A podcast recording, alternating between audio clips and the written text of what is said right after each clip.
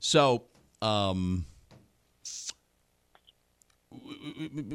Ann Liguori invites us to play in her tournament. She's invited us to play in her tournament a couple of times, and I told Lisa we'll do it one more time. Uh, we've got a friend in South in San Francisco that's getting up there, and we want to see him again. But I said let's Right. we'll do this one more time. So I started to make reservations at a at a, a inn place, and Lisa found this place on Vrbo. Now we've never done Vrbo, and Lisa has. You wouldn't really know it to sit with her at dinner, but she's she's got MS and she's she wobbles a little bit and holds on to me when we're walking. So she chose the Vrbo place because it was single level. And I'm fine. I don't care. That's fine. We've never done it. It's an adventure. We'll give it a try. Now, never having done this before, I don't really don't know what you're supposed to do. Are you supposed to be in contact with this person? Are you supposed to stay in contact? We made these reservations four or five months in advance, and you pay them right when you make the reservation. So, okay. Um, so we we and and we were supposed to make this trip last year. So I had credit on Southwest, never flown Southwest, and and and so when I went to when I went to use the credit, with the amount of credit that I had, I could get what Southwest calls uh, Business Select. I don't really know what that is, but it sounds more expensive than regular. So, course. so, so that's when I begin to learn that Business Select on Southwest means you just get to stand in the front of the line, and they have no seat selection. They don't. They don't assign seats. Right. You stand in the front of the line and you get to board the plane first and theoretically choose your seat first. That's all Business Select gets you. Unless, as we learned on the trip, there are people in wheelchairs. They actually get to go first, and so do the people traveling with them. So, Oh, wow. so we sat there and watched the line keep uh, the line of wheelchairs keep getting longer. It was like a parade, um, and and their and their uh, and their and their accomplices. I'm sorry, not accomplice, and their and their handlers or whatever. So Right. I thought to myself as I saw this for the first time, I thought, well, they'll probably sit them in the back or whatever, someplace in the plane because theoretically we've paid for the privilege of being first in line. So we board the plane, and everybody's in the front of the plane. And I'm like, well, that's kind of odd. And if we've paid for this, all of a sudden the first six rows are spoken for. Now, what I've come to learn doing Southwest for the first time, there's no, it doesn't matter. There's no better seat. There's no larger seat. There's no smaller seat. It's all the Right. same seat. So it really doesn't matter in the long run where you sit on a plane in, when it's Southwest. Now, since it's Southwest, it flew us from uh, Atlanta to to Nashville to Islip, Long Island. Um, okay, fine. So we we finally arrive. We get the rent a car. We start driving for the Vrbo place. Um, we've seen a photo of the Vrbo place. It appears to be a little home off a big home, a little cottage home off a big home, and that's essentially what it is. We pull up to the big house.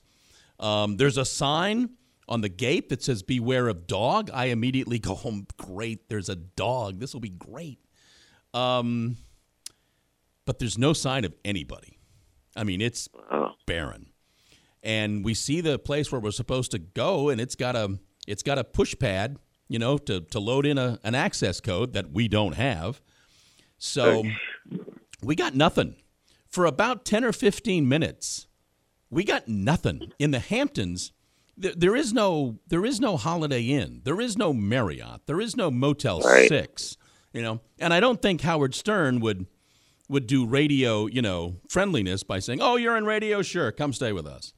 So, uh, we're screwed. We're fucked. I mean, we real. I mean, for about 15 minutes, I don't know what we're gonna do. Wow. She feels horrible because she set up the because she set up the Vrbo. right. So I um I remember that the, the place I was originally going to try and get, I thought I'll call them. I call them and I, you know, I explain the situation. Here we are. We're, we're stranded. We, I mean, we're stranded in the Hamptons, but we're still stranded. Um, we have no options here. Eh, Can you help? Is there is there room at the inn? And they said, Yes, we, we do have room tonight. I said, Okay, let me ask you another question. Do you have room tonight, Thursday, and Friday? And she said, Yeah. Um, how many? I said, Two, just two of us. Yeah, uh, tonight will be 400. Um, tomorrow night will be 400. And Friday night will be 700. And, I, and I'm like, Well, you know, you got me. I mean, I'm, I'm, I, I got no choice here.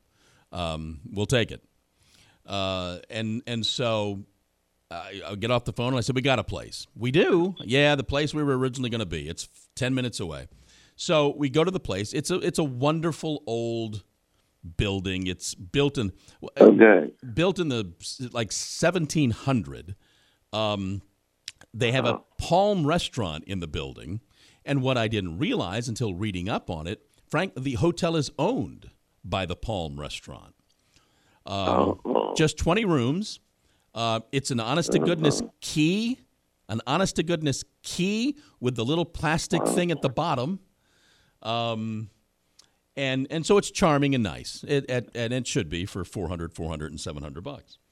Um, exactly. What I said to Lisa, Lisa says, I don't want to know how much this was. I said, Well, I, okay, I understand that, but I'll tell you this.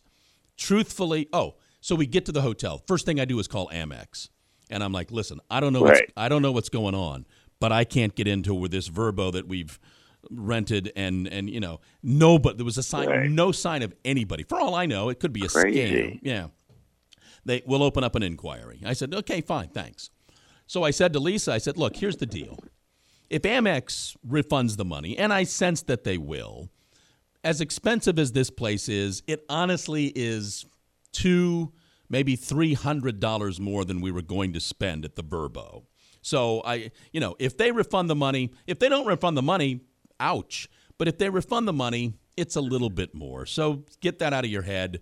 It wasn't your mistake. It, you, you couldn't have known. So we uh, we dress, we shower and dress, and go to this dinner. We're at the dinner about five minutes. and my phone starts going off. And I look at it, and it's text messages from our Vrbo host. Um, Uh-huh. and the first thing she, that's on the text message is the access code. And I and I don't want to talk to her. I don't want to deal with it, frankly. So I go outside on the deck and I start texting. And I look, uh, and we knew her name was Sally. And I'm like, Sally, uh, you weren't there. Nobody was there when we arrived. We had no idea of what we could do, how we could do it, where we could go, where we could stay. We've made other arrangements. Um, I'm sorry. She texts back, I'll refund tonight. And I text back, Sally, no, we've made arrangements for all three nights. We didn't have a choice. I did, we didn't know what to do. So then her husband texts and says, she screwed up. I thought, well, this is great. Right. She screwed up. Um, she meant to text you the access code earlier today and forgot to hit send. We had an emergency. She had to fly to the west. We had to fly to the west coast. Um, her phone was off, obviously, on the plane. When we landed, we we saw all the messages. We heard all the messages. You know, I said, you know, Eric, I apologize, but we made other arrangements. And in the end, he said, we'll refund all of your money. Um, and, Oh, good. yeah, and Amex, and I got the email from Amex, you know, on the Sunday that it was that it was done. But but you know, a, a few things Wow. for, for a few minutes, it wasn't good. Um, but but it it also wasn't. And then the rain, and then we got rained out at Maidstone the next day. Um, I saw that. I yeah. saw you. I don't ever. I don't ever post anywhere anymore. But I saw the. Uh, yeah. I, I saw that you got rained down. So there was no so there was no golf. That was kind of the reason for uh-huh. going. There was no golf. So you know, uh-huh. as I said, it was it the relaxing, enjoyable few days we had hoped it would be? Not really. But again, you're in the you know, but but you're in the Hamptons, so it doesn't suck, but so much. Um, right. but I'm about no, the Hamptons. Great. but I'm about done giving people money, Peter. Everywhere I turn around, I'm giving somebody money. Um, you know, whether it's So whether we- it's so weird that you said that t- today because just in the last few days, I'm going. I got to redo how I spend money every month. Uh, yeah, Right. Like I, yeah, and you know, and to, uh, me too, but just on a smaller scale. But like, you know, I see I subscribed to stuff I didn't mean to, canceled that. Um, yeah, I just feel like I'm like getting my arms around the whole that whole thing and just trying to tighten it a bit. So, um, but yeah, I'm with you. I'm so tired of that too. Everything's a rip off, and I just went to the dentist. They sent me two twice a bill for twice the amount. Just like, come on. Well, Uh, but yeah, 700, 700, I mean, 400, 400, 700 after the Vrbo thing and not knowing if you're getting the money back for sure right away and waiting around outside and Yeah. getting rained out. It's just a lot of stuff. yeah, you know, and, you And then know, I saw you flew back in. I flew. You flew back in Holy- Orlando before you went back holy, to Atlanta. holy shit, Peter. I saw that. when when when we made the reservations, Southwest said we were leaving at 9:25. About 2 months ago, I get an email that says your 9:25 flight has moved to 6:25 in the morning. And when I told her that, as I said to somebody on when I told her that, she was sort of nonplussed. Um, but she, but the night before we had to leave, she it, caught her attention because we we had to do the math. You know, we're like, okay, the flight's at 6:25. Yep. You want to be there at 5:25. GPS tells us we're about an hour away from Islip, so it's 4:25. What time you got to get up to leave here at 4:25? She goes 3:30. I Three. said I said that Yeah. yeah, well, that's what time you're getting up. Um, Right. And yes, we had to fly from Islip that. Islip to Orlando for about two and a half hours up to Atlanta. Now, what I had forgotten, because I still had it in my calendar, and she reminded me as it was popping up in my calendar, I'd forgotten this. The original flight plan was Islip to Baltimore to Raleigh to Atlanta. I'd forgotten there were two stops. Um, and and and and and and the and the 625 flight, you know, Southwest said, you know, if this does not meet your schedule, please schedule another flight. Well, I went on the website. There was no other flight out of Islip that would get us to Atlanta on that day. So Well, yeah, Yeah. those little regional airports don't give you tons of options. No, sure. I- I- as we're aware, living here. Um, yeah, right. So, so again, if we were looking for the nice, relaxing, wonderful couple of days, eh, it didn't really happen. Um, but we love that place. I mean, it's the Hamptons. What's not to love? But I mean, it, it East Hampton I really enjoyed. I Southampton was fine. Yeah. Southampton has the better golf courses, but um, and then and then I called a buddy of mine. We had nothing to do on Friday and we were just kind of knocking around doing some stuff. And I called a buddy Thursday saying, you know, I, I, I'm not going to play, but is there any chance you can I, you can get me access to National Golf Links so I can pick up a couple of things? Hey, uh, let me see. So we're literally 15 minutes away from National when I get the phone call. When I get the phone call and the guy says, "Hey, if you want to get on to National," they said, "Come on, They- they'd love to see you, love to have you." Really? Yeah. So she went, and she enjoys that sort of stuff. Um, she likes seeing those kinds of places. They're old and they're historic and stuff. Um, and then I called my buddy back after we left. I said, "Hey, you owe me five hundred and twenty-five dollars." he, goes, "Why?" I said, "Because that's what I just spent." Um, so I, I'm tired of giving people money. I I need I need to keep coming to work so they give me money so I can give those people their money. But I mean, I literally was looking. This, I was literally looking. I've been spending all my money going to see my mom. So this morning I went. Well, what would happen if you just went up in the morning and came back on the last flight that night? Just Yeah. stayed during the day and didn't stay over. yep, and I'm and I'm considering it because it's so expensive. You know, I I had worked so hard to save money, I but I've gone up eleven times this year, so you know, just super duper expensive. And I'm going, well, you know, she's not going to know if I'm there for two days. right, You know, right, she's just not going to know, and but I'm going to know if I saw her. So I'm leaning heavily towards taking the 9 a.m., being with her from 12:30 to 5:30, and take the 7:30 back. Yep. and Not have the hotel room. and Yeah. stuff. and, and- but that's the beauty of the city. I mean, you can do that in New York. Yeah, I'm I'm, I'm really because I keep looking at my numbers now. All of a sudden, I'm going, you know, you really you can't afford you know seven hundred dollars Right. for two nights, and Right. then all of a sudden it's you know and then there's three meals, and there's another three fifty, Yeah. and then you're Yeah. broke again. Yeah, So, I, I, I, I've tried to explain it to Lisa. Not that it, she doesn't understand it, but when we just do getaway, when we just do a weekend, let's go here, it's seven hundred bucks. You know, to just kind of a couple of nights in the Yep. room and a couple of dinners, and all of a sudden, boom, it's seven. It we didn't do a whole lot, and it wasn't fancy, but it was seven hundred dollars. I know it just goes too quick. I mean, I, you know, I, I, I was used to when I used to make good money, just just do whatever I wanted, Yeah. eat what I wanted, just, and made the classic error of thinking, well, this will never stop. I'll always make good money, and then of course you get to the point where you're not making good money, and you learn how to budget, and uh, you know, so yeah, it's just just amazing how expensive certain things can be, and just make a couple little changes here, Yeah. a couple little things there. Um, so yeah, so it's every you know like golf, it's a game. Everything's a constant adjustment. But I hear you. I, I'm tired of writing these big checks. I trying to hunker down, not hunker out. Yeah. one of one of the, the running jokes that we have it's a small thing but we were in pinehurst once and she went to the spa and, and and because of our relationship not being married she has her money i have my money and and we've we've kind of ruefully smiled at times when each other's car has blown up that it's not our, it's not our problem it's my problem or her problem oh.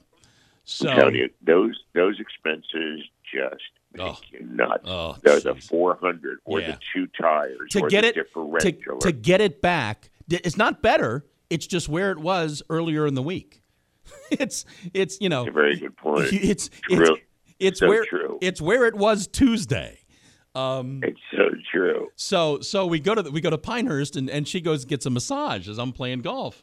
And we come back, you know, we, we, we joined back up in the room and she said, "Oh, by the way, I I tipped uh, the ma- masseuse." I don't care, fine. I don't care if you gave him a hundred bucks. And then it's time to check out, and I see on the bill, "Oh, wait a minute." I tipped the masseuse. You didn't tip the masseuse. I see it's on the bill.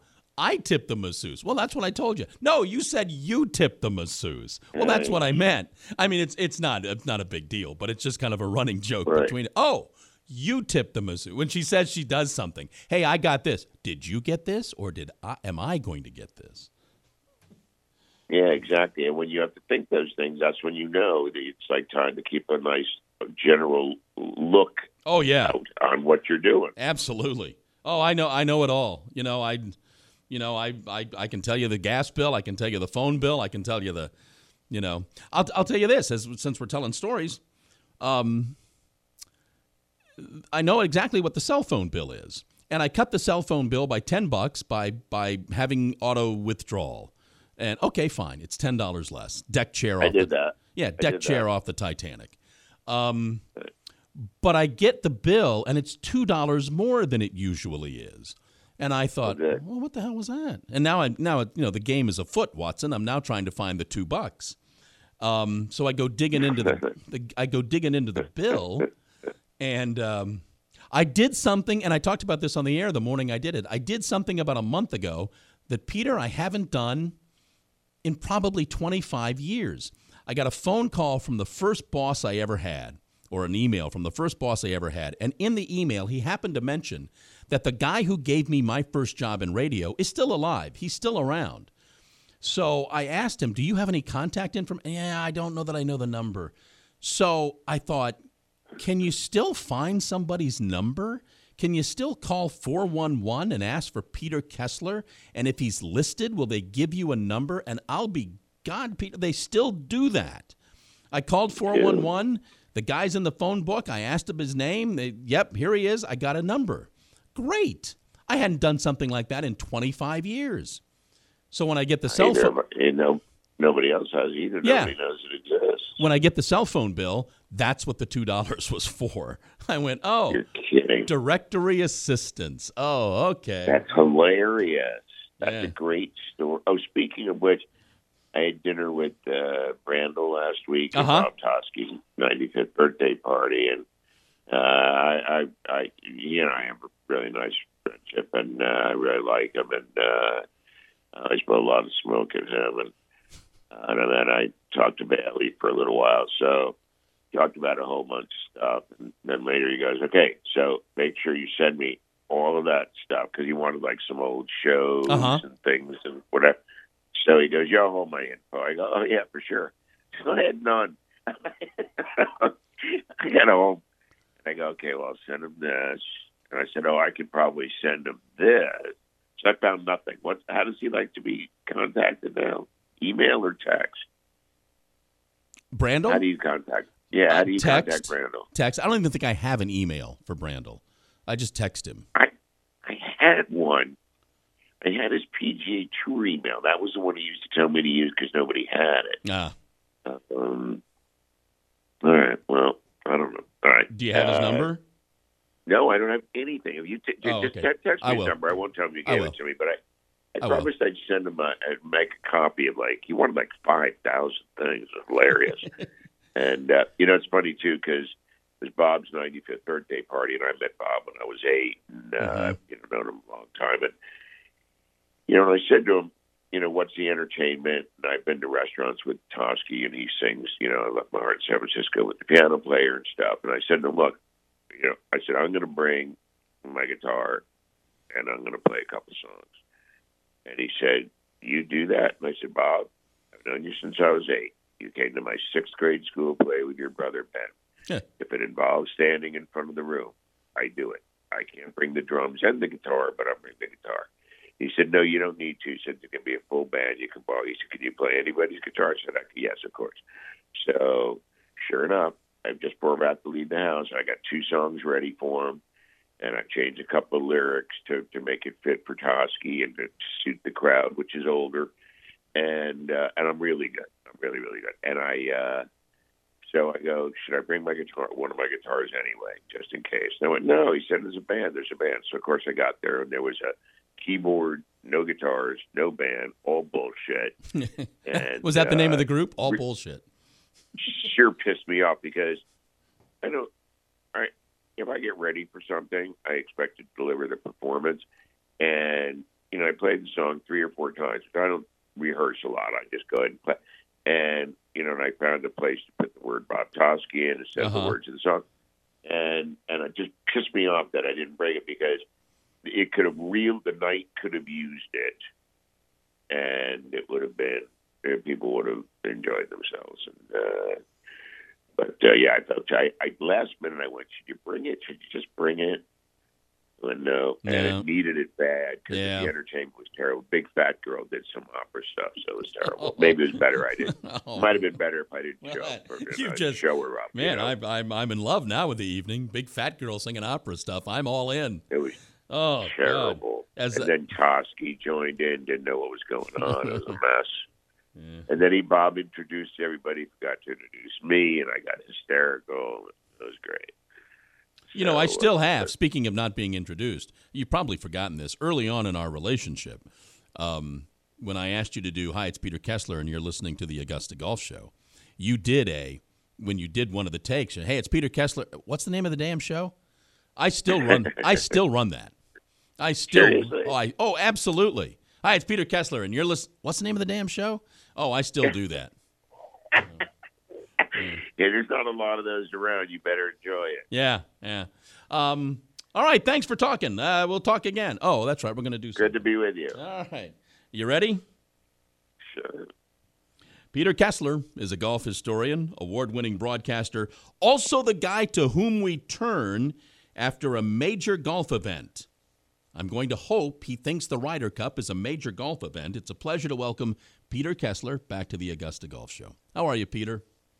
I am so delighted to be with you and following your trials and travails on social media as you work your way around the world has been particularly exciting. And uh, I'm delighted that uh, that we got a chance to talk today, as we do often anyway, on and off the air, because you know this last week was one of those things at the Ryder Cup where I do believe it is an event, and uh, I like that word, John. You know, it's not a tournament, Mhm. it's not a major championship, but it's golf's biggest event in the classic definition and sense of that particular word. Because it's an exhibition, really. It's an international goodwill exhibition, was the original intent to introduce people around the world to golf by showing its best practitioners in form when they happen to be able to get together. The original idea was very simple. But, you know, recently, as, you know, the uh, attention has turned to uh, th- this calendar year's Ryder Cup, you know, there's all of these subplots and questions that people have about golf, for which, of course, there aren't any answers. when matches are played at 18 holes, where if the players are evenly matched in theory, then nobody has an advantage for any reason whatsoever. There's no such thing as a rookie. There's no such thing as an experienced Ryder Cup player. There's no team that has momentum. There's no, there there there isn't anything, and of course that's what they did last week. The American team has six rookies. No, there actually is no such thing as a rookie in the Ryder Cup because a rookie is somebody who's working his way onto the tour. A rookie is somebody who's new to something. A rookie is somebody who's promising at 13 years old as a junior, who then might blossom into a really good player. So a rookie is new to something. These guys aren't new. They're all established winners. These are 24 of the best players in the world out of, say, 32 or 33. They're all in the same place. So there's no such thing as a rookie. Just because you're going to play an event labeled something different than you're used to, but it's still being played on a golf course, you're trying to get the ball in the hole. There is no such thing as a rookie, and everybody gets a chance to play the golf course, and world class player gets to play golf course one time. He's pretty much got it down. Unless it's a place like Augusta National, of course, that you well know you know, where local knowledge or accumulated seasons worth of knowledge can be beneficial to a particular player in a certain situation, maybe one or two times over the course of a tournament. So I didn't think the rookie thing meant anything. Experience didn't mean anything. Track records, momentum, location, fans, all for naught. Because as Bobby Jones, who lived right around the corner from you, said, we know that 18 holes is a round of golf we also know it's not a test of golf.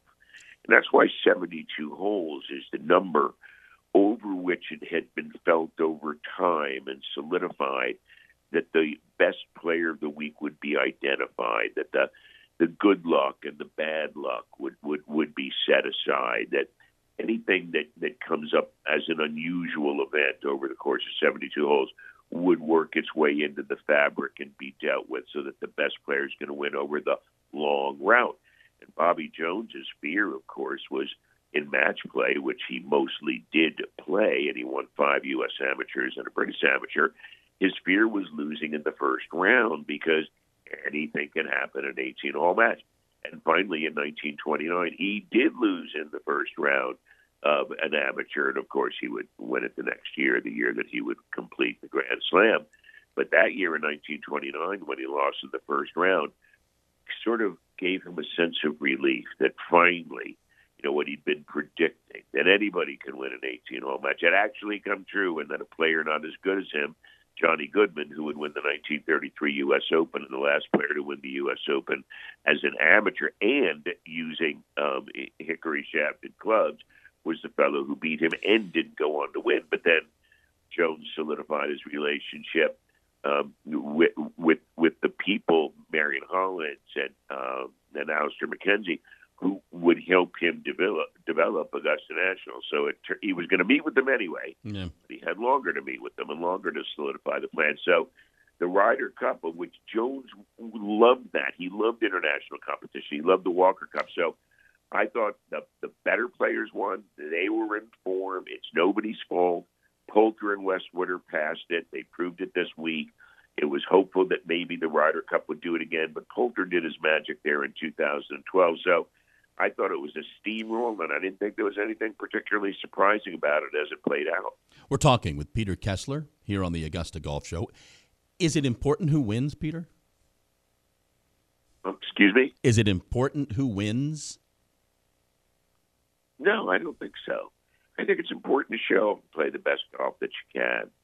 You know, there there there are there there are certain events in sports like if you go to Major League Baseball has the home run derby. There's a there's a, a, a commune uh, feeling to it. I feel that way about the Ryder Cup. You know, everybody's kind of in on together, whether it's the fans or the organizers, the players, winners, the losers. Everybody's tasted every every part of that experience. I don't think it leaves scars. I don't think Padraig Harrington's going to feel bad that his guys didn't play as well. The manager doesn't have anything to do with it any more than the manager of the Yankees when Ruth and Gehrig went to go to the plate and he would say, play good guys. Doesn't have anything to do with what they do when they swing the bat or they swing the golf club. So I thought uh, no, there's no repercussions, there's no scars, and you go on to the next one, and the Americans pretend that they're better players for a couple of years, and everybody has fun with it. I think it's it, it's just a great harmless exercise and an international goodwill exhibition. And this year we had an unusual result, and unusual results in Ryder Cups are good now. That's going to be my next question. Has it been good for the game that the Euros have fared so well over the last 30 years or so? Yes, I think it's been uh, crucially important. Um, it, it's easier to say that with hindsight, but I remember in 1999 when uh, actually, when I in 2001, when I went to the Dunhill Links, which is you know like uh, St Andrews version of uh, Pebble Beach's tournament, where you play on several golf courses and the amateurs play with a pro, and of course they had won that year. And I was talking to the tournament organizer, Johann Rupert, who owns Knightsbridge and Dunhill and Cartier, and runs the other Dunhill event down in South Africa, and uh, Europe had just uh, won the event, and I said that you know uh, well, actually, they had won it uh, in '99 in Brookline, and I said to him because it got suspended in 2001, and I said, you know, it's always better for golf when the underdog wins because it spreads word about the game. It gives people who think of themselves as underdogs hopefulness that they too can compete on a higher level. It it it gets the Americans defensive. It gets the Americans talking. There's bullying going back and forth. I said so. Anytime an underdog wins it's great for a sport, particularly one like golf, because Americans really dominated golf for a hundred years. You know, it was dominated by people who lived on the other side of the ocean for you know since the game began and when championships began through 1860 and right into the teens of, of the last century. From which point Walter Hagen and Bobby Jones and the rest of the Americans dominated the game. Um, and so to have Europe step in and really turn that around on an ongoing, consistent basis, not a one off thing, but just like you just said, John Patrick, over a 30 year period, that's exactly what happened. It's great for golf. And it balances things out and it gives us new things to talk about, new things to consider, and new stars to watch blossom and aging guys to gracefully leave the stage on which they did their greatest stuff. So I think it's great when Europe wins. And I think the Ryder Cup, just as you stated as we began our little chat today, it is golf's major event. Absolutely, yes. And it just can't disappoint because of the uncertainty of the brevity of each match in the event itself. He is Peter Kessler, golf historian, award winning broadcaster, my friend, and, and the guy to whom I turn when I want to talk about big time golf events. Uh, Peter, thank you for doing this. Always appreciated. Uh, you're the greatest, John. I love you, buddy. Love the Lisa. Boy, the last thing you said uh, that'll be in that'll be in the opening about the brevity of the, the, the very last quote you had. That was beautiful. That was wonderful. Yeah, I wondered where that came from. It was coming out.